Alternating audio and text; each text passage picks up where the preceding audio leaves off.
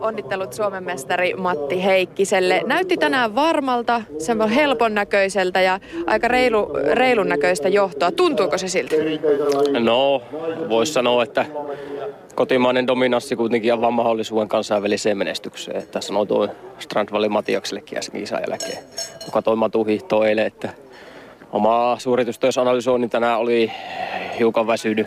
Nyt ollaan varmasti rajalla kuormituksen suhteen, että nyt onneksi saa levähtää ja lähteä valmistautumisleirille keskiviikkona ja siellä sitten pitää kevyen viikonloppu. Että nyt on monta kilpailuviikonloppua takana, paljon matkustamista ja se alkaa näkyä, mutta suksi toimi tänään ja oli semmoista kuitenkin suht tasapainosta hiihtoa. Olet tosiaankin hyvä analysoimaan omaa hiihtoa ja sit niitä omia tuntemuksia, mutta Rypiskin viikonloppu, siellä oli onnistumisia. Mitä ne kertoivat sinulle, sinulle ja tuliko sieltä jonkunnäköinen helpotus ja varmuus vielä lisää?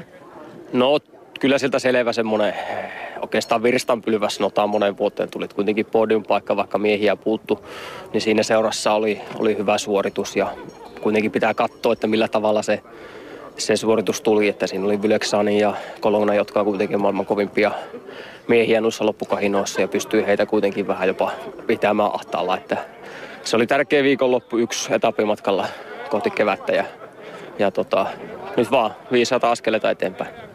Tämän päivän kilpailussa, etenkin nyt lumisade yltyy ja se alkoi tuossa kilpailuaikana. Vaikuttiko se jollakin tavalla tähän päivään?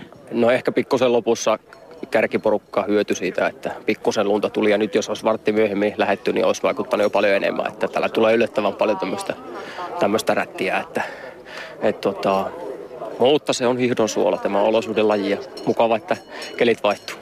Se on Hiidon suola ja tänään tuli mestaruus. Onnittelut vielä.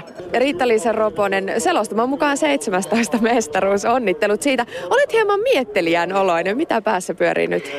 No ei, kiitos vaan. Tota, mä oon väsynyt. Oli tosi niinku työstettävää hiihto mulla tänään alusta loppuun ja kaikki niin annoin jo vähän vaan niinku ihan väsynyt, ei mitään sen kummempaa. Kertooko se kuitenkin hyvää, että, että olet saanut kropasta irti ja on väsynyt olo vai mistä se kertoo? No ei se, ei se nyt varmaan kerro sen kummemmasta, että, että kaikki päivät ei ole niin helppoja päiviä, että, että vaikka kunto on hyvä, niin silti suorituskyky saattaa vaihella, että mutta tota, sehän riitti tänään kumminkin kultaan, niin ei se, ei se haittaa, vaikka oli työstettävä päivä.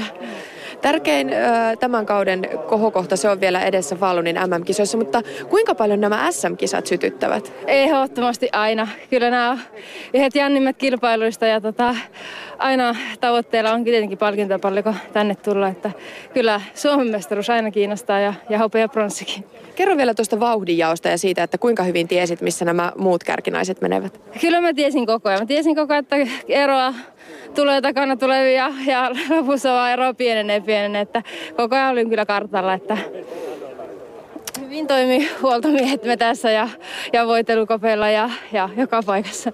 Oletko sinä lähdössä sinne Seefeldin viimeistelyleirille vai miten tästä matka jatkuu? Joo, kyllä me lähdetään koko perhe sinne.